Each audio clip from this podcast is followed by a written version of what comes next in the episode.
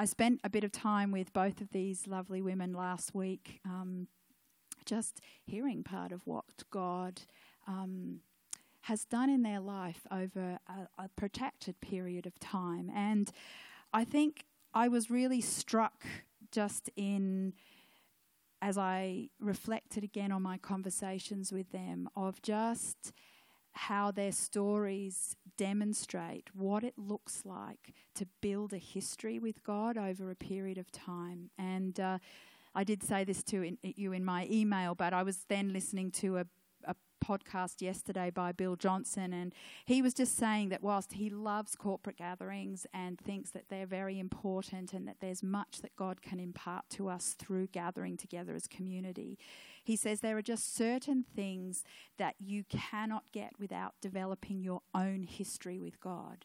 And he was talking about how he'd often have people come up and ask them to him to lay hands on them to impart what's in his life onto them. And he says, well, he, he doesn't mind doing that. That's a privilege. But he can't impart his history with God onto somebody else. You know, you have to build that for yourself. And um, I was just really struck by that um, as I shared with Val and Carolyn part of their story. And I was... Um, I sent Val a couple of um, thoughts today, and she r- r- she responded and she said, "You've made my Christian walk seem so ordered," and um, and and I mean it does. When you're telling a story in retrospect, it often makes it seem like it's quite a linear process. But I was driving out here this evening, and I just felt the Lord say, "Our God stories, there's nothing linear about them. They're much more like a dance, really, than they are anything linear." So I want you to remember that as they share some of their story tonight, and it will have that sense of some order to it, just so that you can follow the story, obviously. But God very rarely works in a linear fashion in our life. It's much more like an invitation to a dance. Um, so, um, so without further ado, I'm going to invite Val up to come and sit with me on these comfy seats. Would you make her welcome? It is a fairly courageous thing to come and share with people, even a friendly bunch like you. I want you there. And I'm going to just put this on. Liz, if the um, level isn't quite right, are you able... I mean, it might be fine, but there we are. Do you want to just speak into I feel that? Just very so red. You feel very red. Actually, how are people going with temperature? Because I did have the oh. heater on. Are we warm enough now? Can, shall I turn... No, don't, not because of me. I'm no, no, red. There's lots of nodding coming on over oh. there. Thank you. So, welcome. It's really lovely to have you up here. I'm just going to get out my notes because we're, we're, we're going to bounce off each other a little bit here.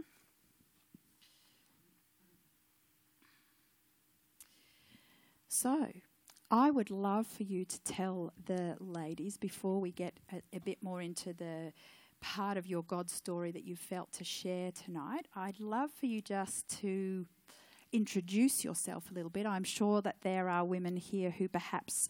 Um, hopefully in this context you might have m- met Val, but um, just a little bit more about who you are. Yeah. Yes. Oh, well, I'm Val, Val Cole. Um, I grew up in Leeton, a small country town in the M I A.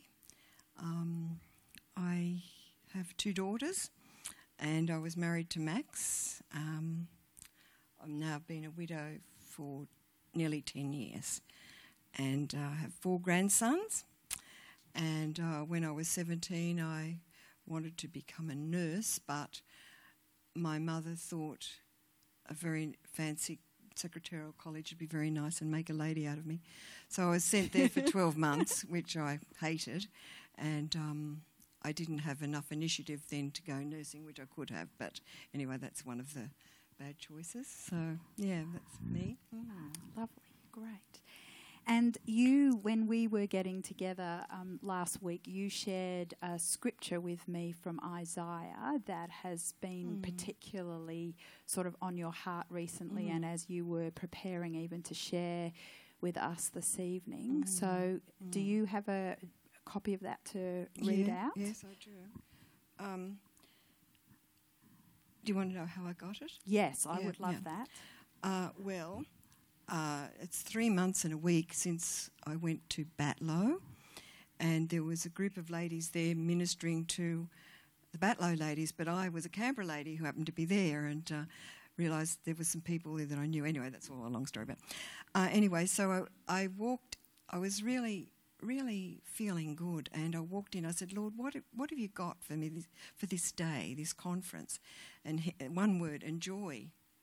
So I said, wow, that's wonderful. So I walked in and there are these flags all lined up there, and I usually, if you're in a gallery, you say, which is my favourite painting? So I thought, which is my favourite flag? Oh, yes, that one. And um, so I looked at it and read about it, and the verse was, um, forget the former things, do not dwell on the past. See, I am doing a new thing. Now it springs up. Do you not perceive it? I am making a way in the wilderness and streams in the, w- in, in the wasteland. And I thought, wow, that's me. That's how I feel at the moment. I'm I'm just seeing that living water just rushing out. So I had a ball on the day. It was wonderful. And I had my and then uh, we were told we could take the flag. So I thought, oh, no, I couldn't do that. Um, and no one seemed to jump up and take them. And I thought, yes, I'll have it. So I've got this beautiful flag that's uh, living water. It's just, just beautiful. So I have fun with that at Beautiful. home. And so that's how I got the verse. Wow, mm. that's awesome.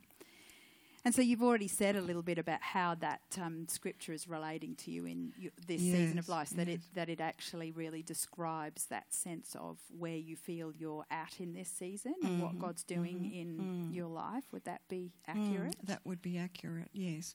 Yes, I just... Um, I think he's giving me a break from all the vacuum cleaning that's been going on over the time. And um, metaphorically, metaphorically not speaking.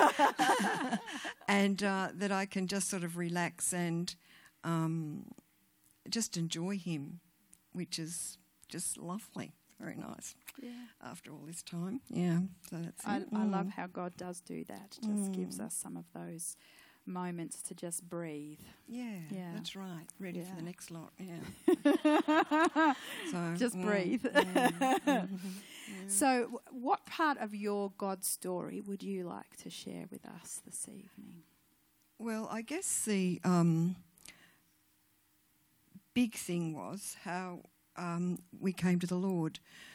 Uh, it was in nineteen seventy-nine. We as you and Max. Me and Max and yeah. Max and I and yep. Max and me, Max and I, and um, our two girls. Yeah. So the story goes that we were living in West Pymble and the Billy Graham Crusade was coming up, and um, the church across the way was an Anglican church, and they'd obviously d- decided to outreach the community.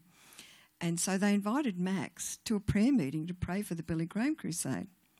Well, I was really miffed. I, I, I was, you know, really upset about that because I thought it was pretty pathetic, really. And uh, so uh, when it came time to go to the crusade, I went kicking and screaming on the Anglican bus with Max and our two girls.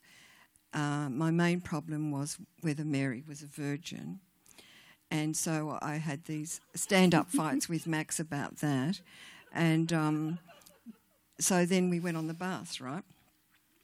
And while we were there, I prayed the sinner's prayer. And Max must have two, and two of my girlfriends. And so did our daughters, who had gone off with the community kids somewhere. And one daughter got a Bible, and the other one was getting phone calls. So we all, all something happened in our lives, even though we didn't take the walk forward. And... Um, Then two weeks, about two weeks later, we had this, as you did in the seventies, late seventies, eighties, these fancy dinners with the candles and, and what have you. And um, I made the announcement that I was going to study the Bible. And I thought, where'd that come from? And everybody dropped their knife and fork and said, what? Don't be ridiculous. All this God stuff's gone to your head. And so I said, oh, okay. Bear in mind, we didn't know anything, really. We we knew nothing about getting saved, sinners' prayers and all that jazz. And so um, uh, then someone from the Anglican Church came over and said, would you like to um, do a, a Bible study? And we thought, oh, well, you just read the Bible and you're done and that'll be great. So um, I said, oh, yes. And they said, it's Bible Study Fellowship and it's at Hornsby.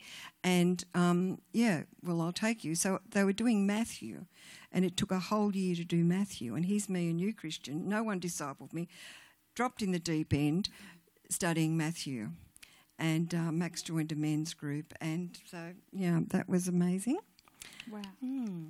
So. And you, you said that really there was quite a transformation in your family at that point that that, that had people s- starting to ask yes. what's gone on in your yes. life.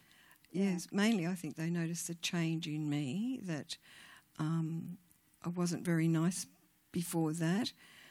Um, well, before I was a Christian, I, I was not very nice, you know, um, and my close friends saw a big change, and this one girl would invite me around to tell her about Jesus, but I really didn't know much about Jesus at all, but I kept going around and telling her what I knew, and she came to the Lord. Our neighbours came to the Lord. There was a chi- uh, Korean family next door, and all their kids were saved. We had a home fellowship of thirty people with kids, and, and not run by us, of course. We knew nothing, but by some people, elders that came in from the church. And um, yeah, so that was quite a momentous time. Mm. I just love that. I, I, Jesus does not require us to be experts, does he? No. And, you know, I thought, wow, I've come from the kingdom of darkness into the kingdom of light. This is abundant life. We're having it. And little did I know, you know, yeah, anyway. So that's what I thought at the time. Yeah, I remember that. Mm. Yeah, that's great. And so you then... You were sharing with me that there was this point where walking with the Lord more, you're growing in your faith, mm-hmm. and um, there was a point at which you and Max attended a marriage course. Is that? Yes, that's. Oh, yes, that was a momentous time, probably for our marriage. Um, my son, son-in-law, and daughter had been involved with a ministry called uh, Married for Life in the eighties. Anyway, so this was in the nineties. Max and I had moved back to the country. His father had cancer and we were helping in the family business. And um, so we decided to go to Echuca to this marriage weekend. And I saw this wonderful black um, sweater with Married for Life written across it. And I thought, oh, my Max would look wonderful in that. So I wanted him to buy that, but he resisted and and was really quite strange. And so... we did the course and we got in the car, and then out of my, my mouth came, tell me about the women. Mind you, Max was saved at thirty-seven. I was thirty-seven, he was forty-two. So we were non-Christians for a long time. And in God's grace, none of this was revealed to me, even though I knew something wasn't right in our marriage. Um, and so when I said, tell me about the women in the car... after the conference on the way back to the motel, Max said, oh, I never really wanted to hurt you. I didn't want you to um, ever be hurt by this, but they were... Duh, duh, duh, duh, duh, duh, duh, duh, duh. And I went, oh, really? Oh, right. And then I thought, right, when we get back to there, we'll pray and we'll do what we learned at this marriage conference, um, and then we'll be right.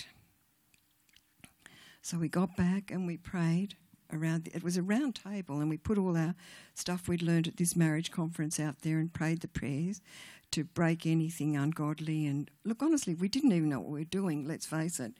But what we did was enough to carry us through, and God knew our hearts. And so um,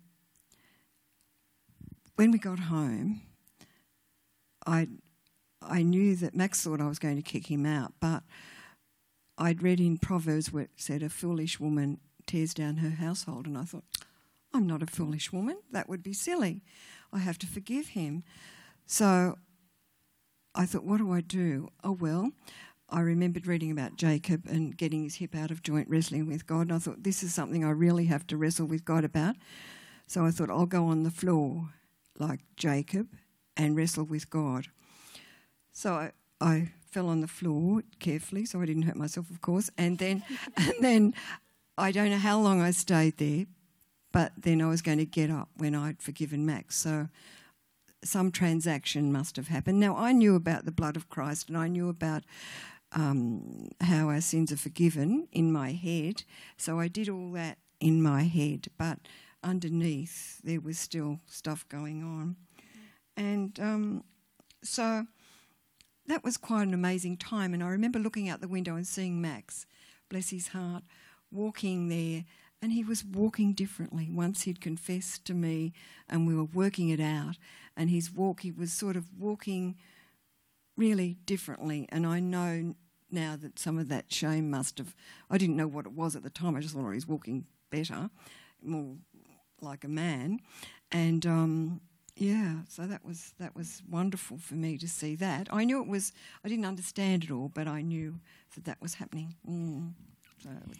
And you, you also said that Max w- really was quite transparent with your girls and yes. their families. Yes, yes, yeah. That's true.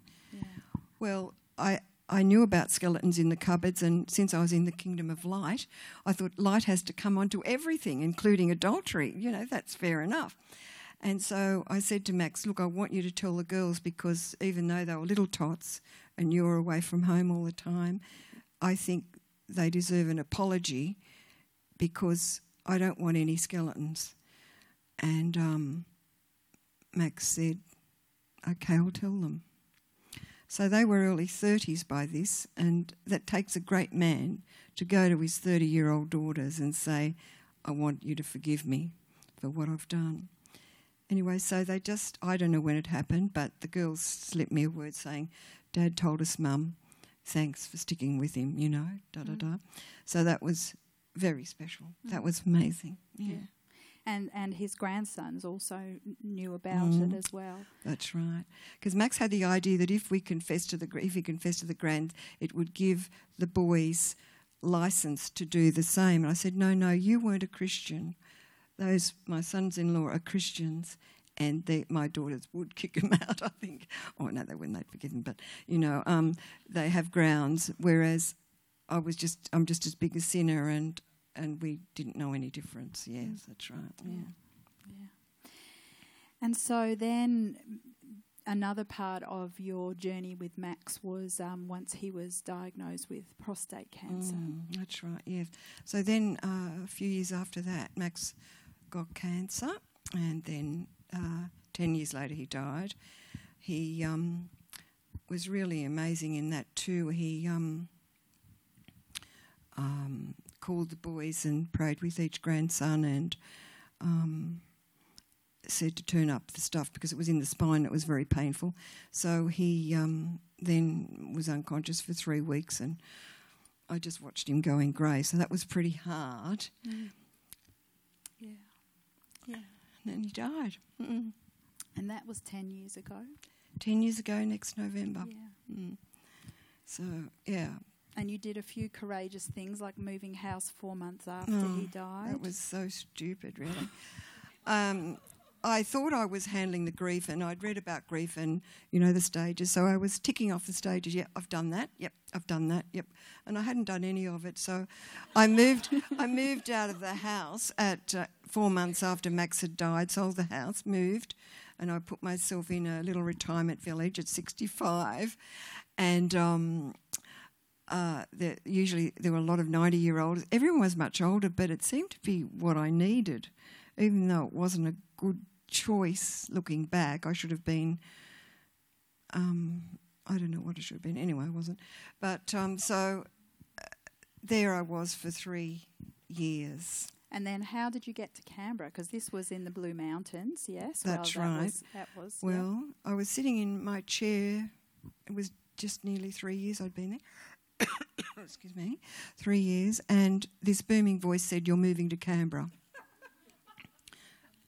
And I was never coming to Canberra, just like I couldn't get over Mary being a virgin. I, you know how your mind changes like that. It wasn't even an issue when, when, when, when. And then I said, yes, Lord, I'll move to Canberra. So I went and rang my daughters, and they said, great, Mum, come. And I said, okay. They said, but live near one of us. And so I said, well, one was at Murrum Bateman. That wouldn't, wouldn't have worked. So I looked at Reed, look up All Homes Canberra, and see where you can go. So I looked up All Homes Canberra, and here was this place. And the Lord said, that's it. And I said, great, thank you. And so I rang the real estate agent, and she says, I said, could I come down in five days? And I came down and bought it. And that's where I am today. So it just happened very easily. So that was a miracle. It is something that I reflected with Val when we were talking last week, that um, the Lord speaks to us all very differently. And there have been a number of points in her life where the Lord speaks quite directly to her, and her capacity, just because of the way that she's wired, and that sense of obedience, mm. just amazing. Mm. Yep, okay, Lord, right, I'll do that. Mm. So other than coming and being closer to your daughters and your um, son-in-laws and your grandsons, what would you on reflection say has been God's purpose for you moving to Canberra?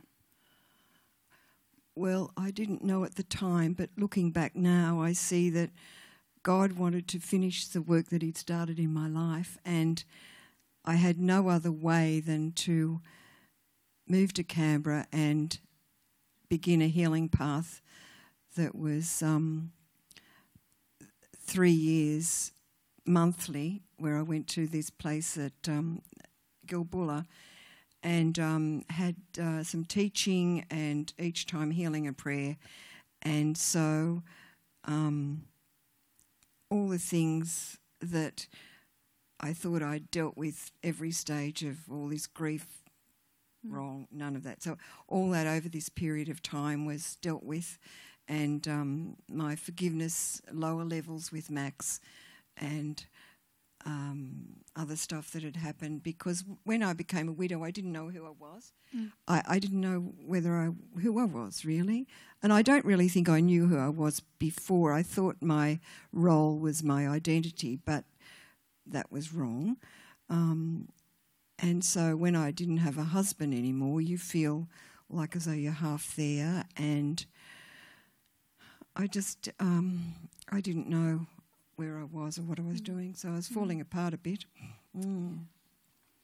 It's amazing, isn't it, when you reflect on, mm. I mean, again, just that sense of building history with God, mm. and just that process of, um, like, he just does know what we need, mm. and what's best for us, and the timing if we're prepared to say God's yes grace. To him. Oh, yes. I mean, his grace is just amazing, isn't it? It surely is. And um yeah, at L L I remember I was dealing with being significant, because I'd looked at the photos of our family photos and there was just nothing of me, and I'd been going through this I'm insignificant, purely insulting the Lord that Christ would die for me, and yet here I am thinking that I'm insignificant. Absolutely hopeless, really. But anyway, so then um, I said, you know, I'm just insignificant. That was one of my new things I had to work through. And um, so how that came to be healed was quite amazing, really. Uh, there was a pastor and his wife that were taking care of the group that I was in for the healing group, and um, we'd given them some chocolates. And so she came around at lunchtime with this big box of chocolates, the chocolates you give when you're not giving chocolates, when the you favourites. go out. You know, the yeah, favourite, the favourites. Yeah, and it was a rather large one. And she said, oh, what's your favourite? I said, look, I'll just have what's on the top. Thinking to myself, I'm not significant, don't worry, whatever's there will be fine. I'm so adaptable and so adjust and da da da. Does it really matter whether I have my favourites? She said, it does. What would you like? I said, oh, look, I'll just have the one on the top. So with that, she just tipped the whole lot out onto the table, and here are all these chocolates. And I just burst into tears. Mm. Mm. Because what's your favourite? Cherry ripe. Cherry, cherry ripe. ripe. And it's, it's such an insignificant little thing, but it just just had such an effect on me that I could have the chocolate I wanted. You know, it was amazing. And so um, when I came back and told my family the testimony about cherry ripe, even my grandsons, they say, no, no, no, no, no, no, no, no. They call me no, no. They say, cherry ripe, cherry ripe, your choice. Mm. And so my ability to make choices really was extended to the point, which has been amazing, just over a cherry ripe. And someone carried one around in their bag. It was all crushed up, and they said, I've been wanting to give you this. I now have that too. they, so I had the, cher- ate the cherry ripe that was all squash, but it was just so significant that God would use a cherry ripe to show me that I can have a choice mm. and be mature in that area. Mm. Mm. So it was amazing. Mm. And then I just thought we'd finish with you in preparing for um, tonight. You actually found a copy of the letter that Max wrote before um, he died that was read at his yes. funeral. And you were reflecting to me that at the time, because you were a bit locked still in that sense of insignificance, you didn't hear some of the things that as you reread it this week, actually some of the lovely mm. things that mm. he reflected on I- about your marriage. And um, mm-hmm. you yeah. said that you were willing to read a few bits uh, yes, of that. Yes, yes. So. Thank you, yeah. Oh, yeah, I found this... Uh, I was actually dusting because she was coming for lunch. And I, was and I found this. running you know. my fingers around to just make sure that and, she dusted. Uh, and this was amongst the D V Ds, and I thought, oh, Max Cole, words of Max Cole for the funeral. And I thought, oh, yeah, I've heard this before. But when I started to read it, I was just absolutely blubbering because um, he talks about, and he, I love it because he's talking in the first tense where he's still alive, he's not dead. And he said, um, um, let me tell you how blessed I've been in my life. Firstly, how grateful I am for Val's love and caring for the past forty-three years. What a privilege it's been to share marriage with her. These have been the best years. And that really just blew me away. I thought, oh, that's nice. Making it so difficult to express my gratitude to her for being such an extraordinary wife and mate. She is my best friend. And then both Val and I are so blessed to have been entrusted with raising our beautiful daughters, A and B, who gra- whose great contribution to smooth family life was their capacity to love and forgive their parents in spite of the mistakes they made in their upbringing. I didn't have any sons, but that has been more, compens- more than compensated by A and B's marrying my super sons-in-law. And he mentions their name. I can't thank them enough for the way they fill their roles as loving husbands for my daughters. And then he says to the grandsons. And you know what? I'd never seen that before. I'd never s- noticed that he liked me that much. So that was so nice. So that was very healing. Mm. You reflected to me, you said that when you first came to the Lord, you would declare, I'm living the abundant life. Mm. And you said to me, Catherine, I don't know how I could say that because I was still so broken. And mm. and yet um, I really feel that you've reflected indeed living the abundant life and mm. that God's faithfulness to you and your faithfulness to him to mm. build history with him and allow him to be at work in your life. There's mm. just a really beautiful testimony to your history with God. Mm. And thank mm. you so much for sharing mm. that with us this evening. Thank you. Thank you. Thank you. Would you thank Val? Yeah.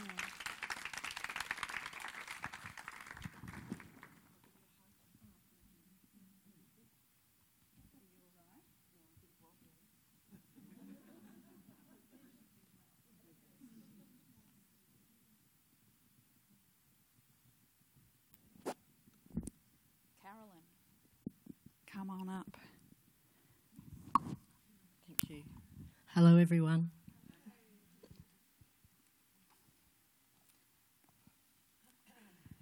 Carolyn said to me, I, I, I, I know what I'm talking about because I'm talking about me, so which is very true. There's not anybody here who knows more about her topic than she does. So was that was, that was the piece of um, advice you were given about public speaking, right. wasn't it? That's right, yep. Yeah. Can everyone hear me if I hold this here? Yeah. Feels, sounds a bit odd, doesn't it? It does. It takes a little bit to get used to, doesn't it? Yeah. So yeah. I thought that maybe before we get into the things that God's really put on your heart mm-hmm. for this evening, that you might just give us a little bit of background. Again, I feel like a lot of us have been in fellowship with you for quite a while, but, you know, just gives people a bit of a sense of who you are right. and, yeah. Mm-hmm. My name's Carolyn. I'm married to Tony. Um, we've been married, we got married on the twelfth of the twelfth, nineteen eighty-one, at twelve, on the twelfth of the twelfth at twelve. And funnily enough, Carolyn Allen's got twelve letters and Anthony Allen's got twelve letters, and we bought a house number twelve that we owned for twelve years. um, we have three children, um, twin girls who... Not twelve children. Not twelve children, no, no, no, no. Um, but we've got two girls and one boy, and one and two make twelve. Uh, um, so we've got twin girls who'll be thirty this year, and we've got a son who'll be twenty-eight this year. And I'm look, we're looking after the grand dog. We don't have any grandchildren, but we're looking after Rosie's dog, the grand dog. Um, and I work. I'm still working. I, I work as a pharmacist. Excellent. Is there anything else I should say? No, um, I think no. that that sounds pretty good. Yeah. Okay. You do like to camp and be outdoors. Oh, we do like to camp and be outdoors. Yeah. Oh, and we've just bought sea kayaks as a as an adventurous thing to do. Yep. Yeah. And we've just been down to Jervis Bay this last weekend to um, try out our sea kayaks. It's the third time out, so we're just beginners. And we probably went out when it was a bit rough. The wind whipped up and there was white caps and a um, twenty-five knot wind, headwind coming back. And we, I didn't cry, but I was a bit nervous. But we made it back all right. Yeah. It was more of an adventure than you anticipated. It was, yes, that's right. So what did uh, God prompt you to share with us this um, evening? So when Catherine asked me if I would be willing to speak tonight, I th- thought yes, but what on earth out of all the things that um, have happened to me with God would I talk about? Um, and I thought about it for a while and prayed about it for a while, and then um, actually while I was walking off to do the dishes when we were camping last weekend, this thought came into my mind, tell them about how I've carried you. And with that came a memory of a vision that I had in about two thousand one. Um, and it came when I, I was at an, Tony and I together were at an Alpha conference um, in the evening. And at that conference, I became completely, completely overwhelmed and undone by how much God loved me. And I think I probably sobbed for lots of hours with Tony going, what on earth is wrong with you? Um, but with the sobbing, uh, I can o- I can only describe it as just completely overwhelmed by how much God loved me. And with the sobbing um, and the the overwhelming feeling came a vision. And the vision was of a man. I could see a man's back. It was a big, tall man with broad shoulders. He had a brown, um, like, leather jacket on and trousers. And I was looking at his back. And he was carrying a little girl. And I knew the little girl was me, and I knew that the man was um, God, my father. It was my father, God. And as he was walking along with me, um, sometimes he was piggybacking me. Sometimes he was carrying me on the top of his shoulders, you know, like you do with children, like that. Um, and sometimes he was carrying me like, like that in the front, cradling me with, with both his hands. And I knew that what he was tell- was showing me was that he was carrying me in different ways of different seasons of my life. So each of those different postures where he was carrying me was in different seasons of my life. What else did I want to tell you about that? I think that's all. Um, yeah. Yes. Um, and as I was thinking about that when I was doing the dishes, when I was camping last weekend, um, it actually occurred to me that, um, and it was a good reminder that he's actually still carrying me, that um, that that carrying wasn't just for the past, it was for now and it was forever mm. as well, which was a real encouragement to me, actually. Mm. Um, and as I thought about it more, I thought that... Um, He carries me when I'm not aware of it, and he was actually, actually even carrying me before I even knew him or bo- before I even knew he existed or, or before I even knew he was real. Mm. Yeah. Mm. Yeah, that's good. And so as you've reflected on that um, and just that, well, he said for you to share with us, tell them how you've, how I've carried you. So what parts of your God's story then have come to mind as you've reflected on that and and that picture of the Father and the different ways that He has and is carrying you. Yep. So what I thought I'd do is give you um, a very quick um, story of my life so far, some of the things that have happened, but just bringing out that when I feel like God's really um, been carrying me in different ways. Um, and so just to give you a bit of background, as a child I went to Sunday school and occasionally went to church, but my family wasn't really Christian. Um, but for as long as I can remember, I I felt like I needed to knew, needed to sort out what I believed about God. And certainly as a young adult, I knew I had to sort out what I believed about God. And when Tony and I married, we talked about that, that we need to sort out what we believed about God. Um, we, we, when we were married, went tried out a few churches, but we couldn't find God in any of the churches. And so there was just this thing that we had to... that we had to sort out one day. Um, but I do remember um, that going to a church ha- always gave me a sense of peace. Um, I look back now and think, oh, yes, I understand that, but at the time I didn't really understand what that was about. Mm. Um, so we got married in nineteen eighty-one. In nineteen eighty-six, we moved from our hometown of Adelaide to Launceston in Tasmania for an opportunity for Tony with his work. Um, and I was... I. had d- trouble leaving mum, I, and I was really homesick while we were there. And by nineteen eighty-seven, I was really, really struggling. I was really homesick, um, and my life felt really empty, and I felt like I had no sense of purpose at all. Um, and I was going down, downhill. And then one Sunday, um, I remember I felt particularly down. We were actually driving from Hobart to Launceston. Tony was driving and I was just lost in my mind and in my feeling really down. Um, and like suddenly, from the depths of my heart came this cry, "Help me, Jesus." Except that I didn't do, I, that wasn't like I didn't do it. It just sort of happened.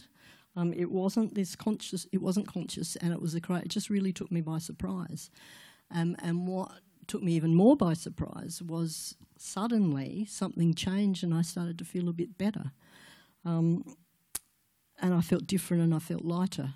And that is really the start of my real journey with with God, I guess, and with Jesus. Um, I feel, so that was on a Sunday. By about the Wednesday, we had a door knocker from the Anglican Church come. So a bit good old like Anglican thou, really, Church. The good old Anglican Church. I didn't think I didn't know the Anglican Church did door knocking, but um, so they door knocked um, and invited us to their church, and so we went to their church. Um, and that church and the preaching at that church was my first experience of preaching directly from the Bible, and I had never heard anything like it before. And and for Tony and I, it both really struck us that the authority of that preaching was just amazing. Um, and we started. We um, went to a Bethel Bible um, study course there as well. Um, and when we we had. T- A month after I'd had that cry to Jesus, I also got pregnant with twins, and, and I'd been trying to get pregnant for twelve months, and so um, I think that was really a God thing as well. Um, and and that church family ended up by supporting us when we had, had twin babies, so I, I really saw that as God really being there helping us when we needed help. Um, By the time we came to leave Tasmania in nineteen ninety, Tony and I had started thinking, you know, we think that the Bible might actually be true. And that's that's where we were there. We still weren't convinced that God was real. We didn't know him, but we were starting to think, mm, maybe God's real. Um, and I didn't really understand what this cry, "Help me, Jesus," I, I, I didn't really understand what that was all about. Um By the time that Tony's job finished in Tasmania in um, nineteen ninety, um, there was no work in Adelaide, and so we had to move to Melbourne. Um, yeah, there's a whole story in there, but I don't think I'll go into that now. Um, so when we moved to Melbourne, we thought we would go to a church, and we tried a few churches. Um, we went to the local Anglican church a few times, but it felt really empty and we didn't really feel like we could find God, um, and we didn't persevere with going to church for very long. Um, but one Sunday, one of those few first Sundays that we went to that church, um, the church newsletter had printed in it just a little section. It was a little box up the top, and it was Proverbs three, verses five to six. Um, and it was the Good News Bible translation. And as I looked through the newsletter, because I always read the church newsletter, um, and t- tell Tony it. what he has to do, because he never reads the church newsletter. Um, um, and as I looked at this church newsletter, it was like those verses just jumped off the page at me. And I'd never read them in the Bible. I didn't. I'd never read the Bible, really, so I didn't know them. Um, but those verses just jumped off the page at me, and so I cut them out and I stuck them on my f- on my fridge in my kitchen in Melbourne. Um, and it was the Good News Bible translation that goes, "Trust in the Lord with all your heart. Never rely on what you think you know. Remember the Lord in everything you do, and he will show you the right way." Um, and that particular translation just really, really suited me in the way I think, really, that never rely on what you think you know. Um... Those verses actually ended up by being a lifeline for me that I clung to for the next ten years through lots of tough stuff. Um, I still wasn't sure that God was real, but I desperately hoped he was, because I was depending on him to get me through some really tough times in the next ten years. Um, for the next two and a half years in Melbourne, um, it was a very tough time for me. Um, I had another baby, so I had Andrew um, a week after the girls were two, so in effect we had three children under two. My dad was diagnosed with a brain tumour and died nine months um, later.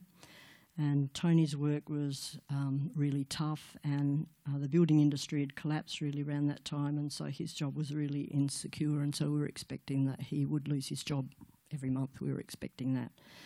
Um, so I, and we didn't know anyone in Melbourne. Um, so I was, I really struggled there. Um, and every single day I read those verses from Proverbs that were stuck on my fridge. And I used to read them out loud. I used to read them lots of times a day. Um, and I started praying every day, even though that I, I wasn't sure God was real, but I was really hoping that he was. But I was saying those verses every day. And those verses really gave me strength to go through all the stuff that um, I was going through. Um, and actually they were also building my faith, even though I didn't realise it, but that is what they were doing.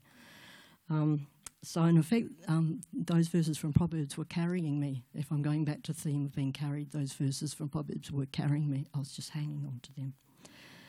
Um, in nineteen ninety-two, Tony's, Tony lost his job in Melbourne. He didn't have any more work, um, and he was offered work in Canberra. Um, I desperately wanted to go home to Adelaide and go home to family support, and my mum had just been widowed and I had three young children. Um, I desperately wanted to go back to Adelaide, um, but the economy in South Australia was depressed and we had to um, decide what we were going to do. And this God that I wasn't sure was real or not, but I was sort of praying to him, but I was saying those verses every day. I really had this sense that we were supposed to come to Canberra, and so did Tony. But it hurt. It really hurt. I felt like God didn't like me because I wanted to go to Adelaide, and it hurt. But we felt to go to Canberra, and so we, we came to Canberra. Um, and I still didn't really understand, but I was kind of trying to follow God's leading, because I thought my I'm struggling my life anyway, so I really needed him, if that makes sense. Anyway. Um, so we arrived in Canberra in July nineteen ninety-two, in the middle of the winter, a really bad time to arrive in Canberra. It was horrible. It was freezing. There was no children in any of the playgrounds. It was too cold to go to the playground. We were stuck in this house that was dark with no heating, and it was just horrible. Anyway, um, so we... Th- oh, just, an, just another little aside when we were in Melbourne, when we'd been looking around for churches, I'd, I'd one day gone to a Baptist church which was just down the road, and I thought, oh, this is really good. I went home and explained it to Tony. He said, I'm not going to a happy-clappy church. There is no way. So when we arrived in Canberra in nineteen ninety-two, we um, looked around for some churches, thought, thinking that we needed to go to a, a church. Um, and again, we looked around and went to Hughes Baptist Church, and Tony said, I'm not going to a happy-clappy church, which I really laugh about now.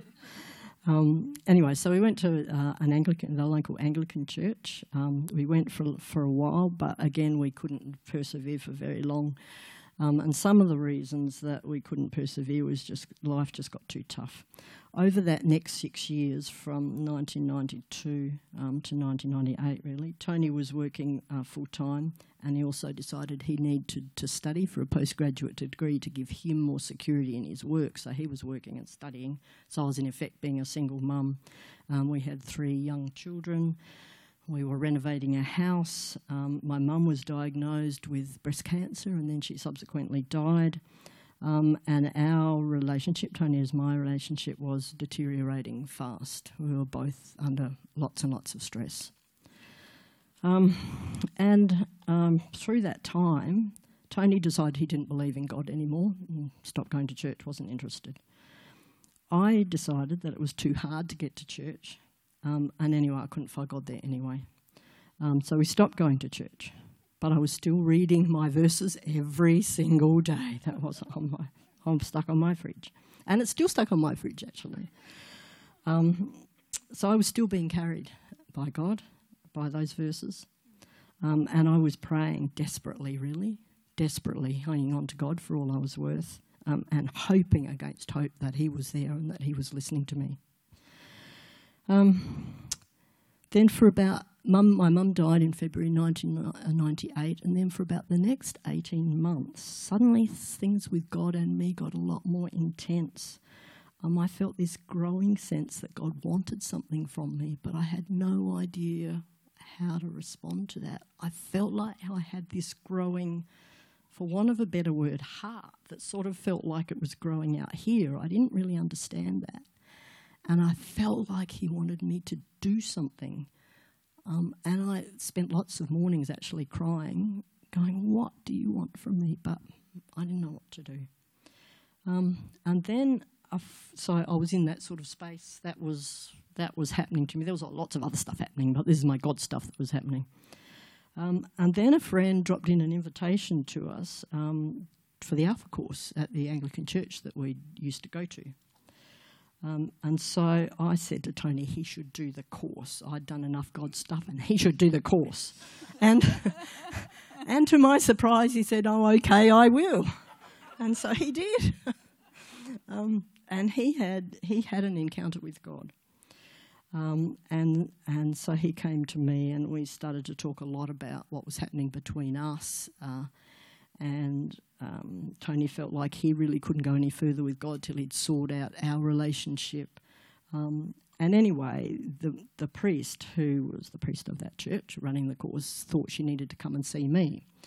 Um, so she came and see me and invited me to the first evening prayer and praise service that they had at that church. Um, and after the prayer and praise service, I had this overwhelming feeling that I didn't want to leave.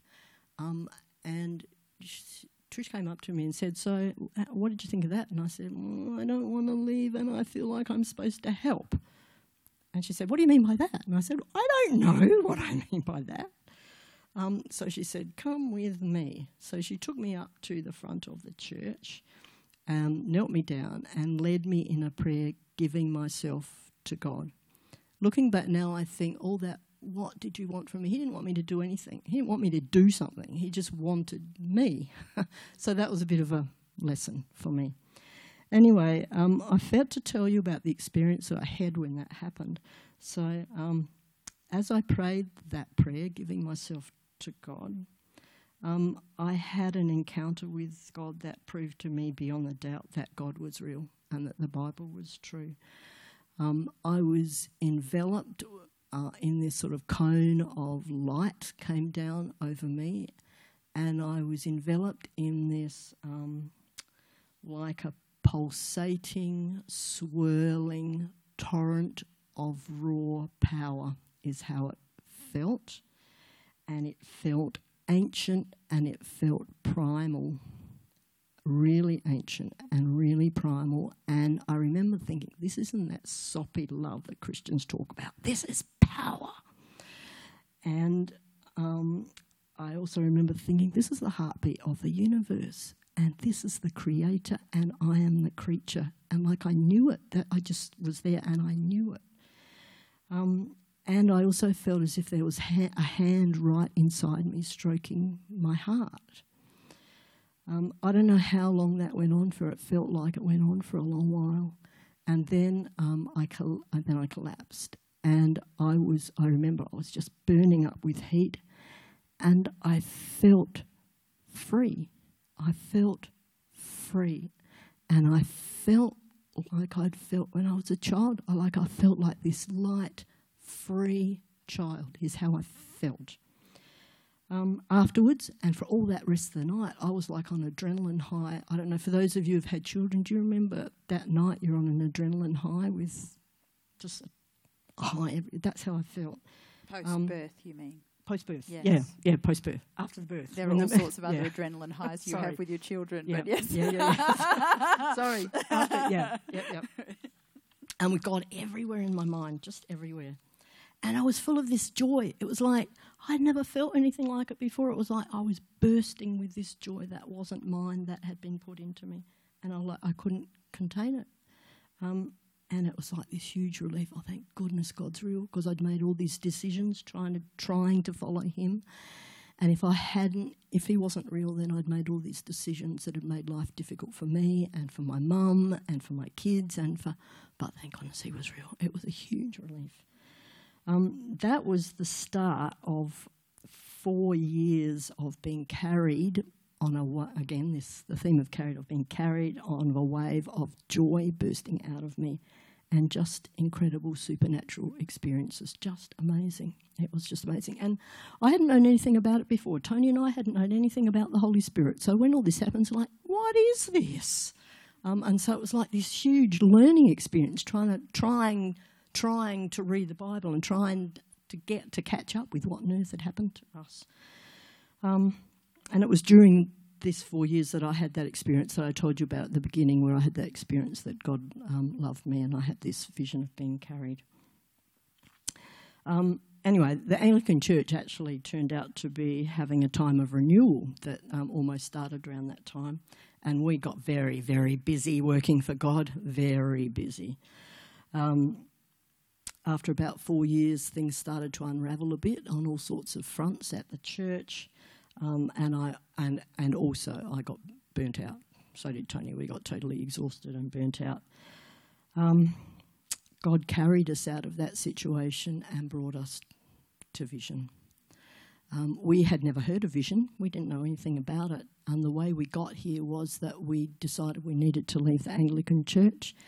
And we thought, where on earth are we going to go? What other church is going to understand all this stuff we've been through and all these experiences that we've had?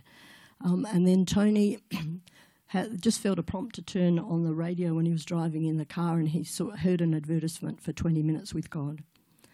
And so we um, he looked up the website and thought that it sounded like an all right church, he thought. So he made an appointment for me, and we thought we would come and just risk it and see. He was less concerned with the happy clappy by that point. Uh, well, um, he didn't. We didn't know this was a happy clappy at that point. yeah. Oh no, actually, we'd we'd become happy clappy at the yeah, Anglican I, Church. Uh, yeah. The Anglican Church had become very happy clappy by that point. So we'd we'd gone way past happy clappy by that point. Yeah, yeah, yeah, yeah. Um, anyway, so we came here that night. Um, particularly for prayer for me, because I was really unwell.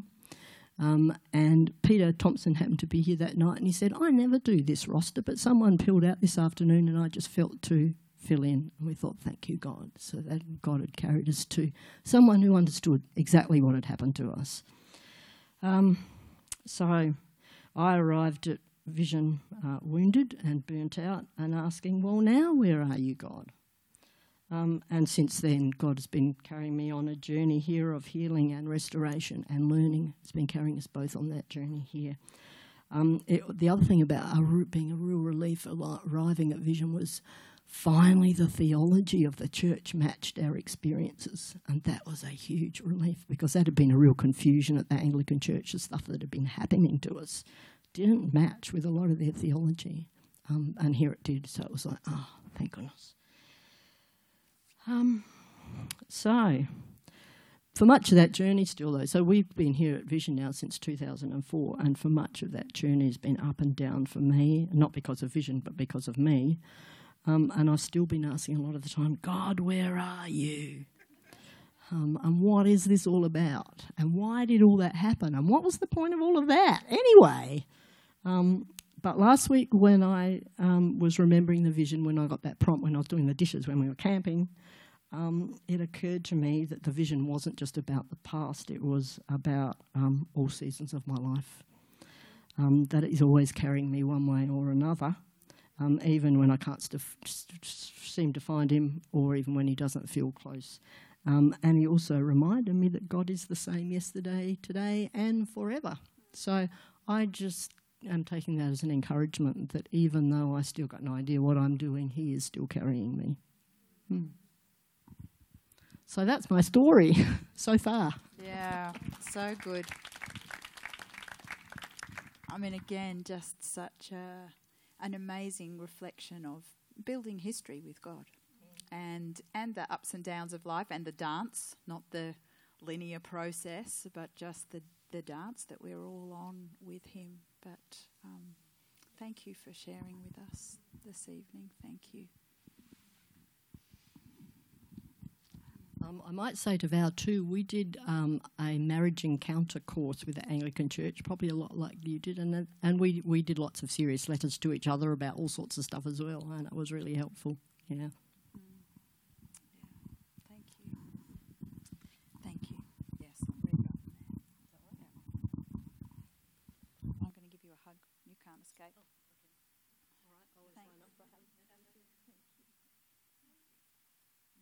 I'm just. I'm going to close in prayer, and then um, we'll have some time of fellowship. But um, there's something very um, special about people letting us into parts of their story and just sharing um, how God is at work. And again, remembering that the way he works in each of us is different. And I just think tonight, even listening to both Val and Carolyn share, there are... you know, there's that theme of building history with God, and, and yet their lives have looked quite different, but God does really just know what we need. And um, I love that picture of the different ways that he carries us in different seasons of our life. So, Father, as uh, we finish this evening, we thank you that each one of us is in the midst of a story with you. I thank you, God, that there is not any part of our life that is hidden from you. That, God, even when we are not aware, you never slumber nor sleep. You are always at work in our lives, and you are faithful. Lord, both Val and Carolyn's testimonies to us today just reveal your faithfulness. And as Carolyn said, you are the same yesterday, today, and forever. God, we so desire to build history with you. Um, Lord, to know your faithfulness in every season of our life. And I thank you, God, that even in the parts of our story that have seemed difficult or sometimes even impossible to walk through, that you are always there, that you never leave us nor forsake us, your word says. And... Uh, Lord, we take great comfort in that. We take comfort in just that picture of our Father carrying us as we need to be carried. And Lord, I just thank you that even in a box of chocolates, you would choose to reveal truth to us. Lord, I pray that this week we would have our eyes open to how you are speaking to us, Lord, um, that we would just not miss even those little moments that may feel ordinary, to just see how you're at work in our lives. And God, we just want to be women who will boldly declare through the testimony of our lives that our God is faithful. So we thank you, Lord. I pray that you would bless our fellowship time now. I'll continue to knit us together in community, we pray. In Jesus' name, amen.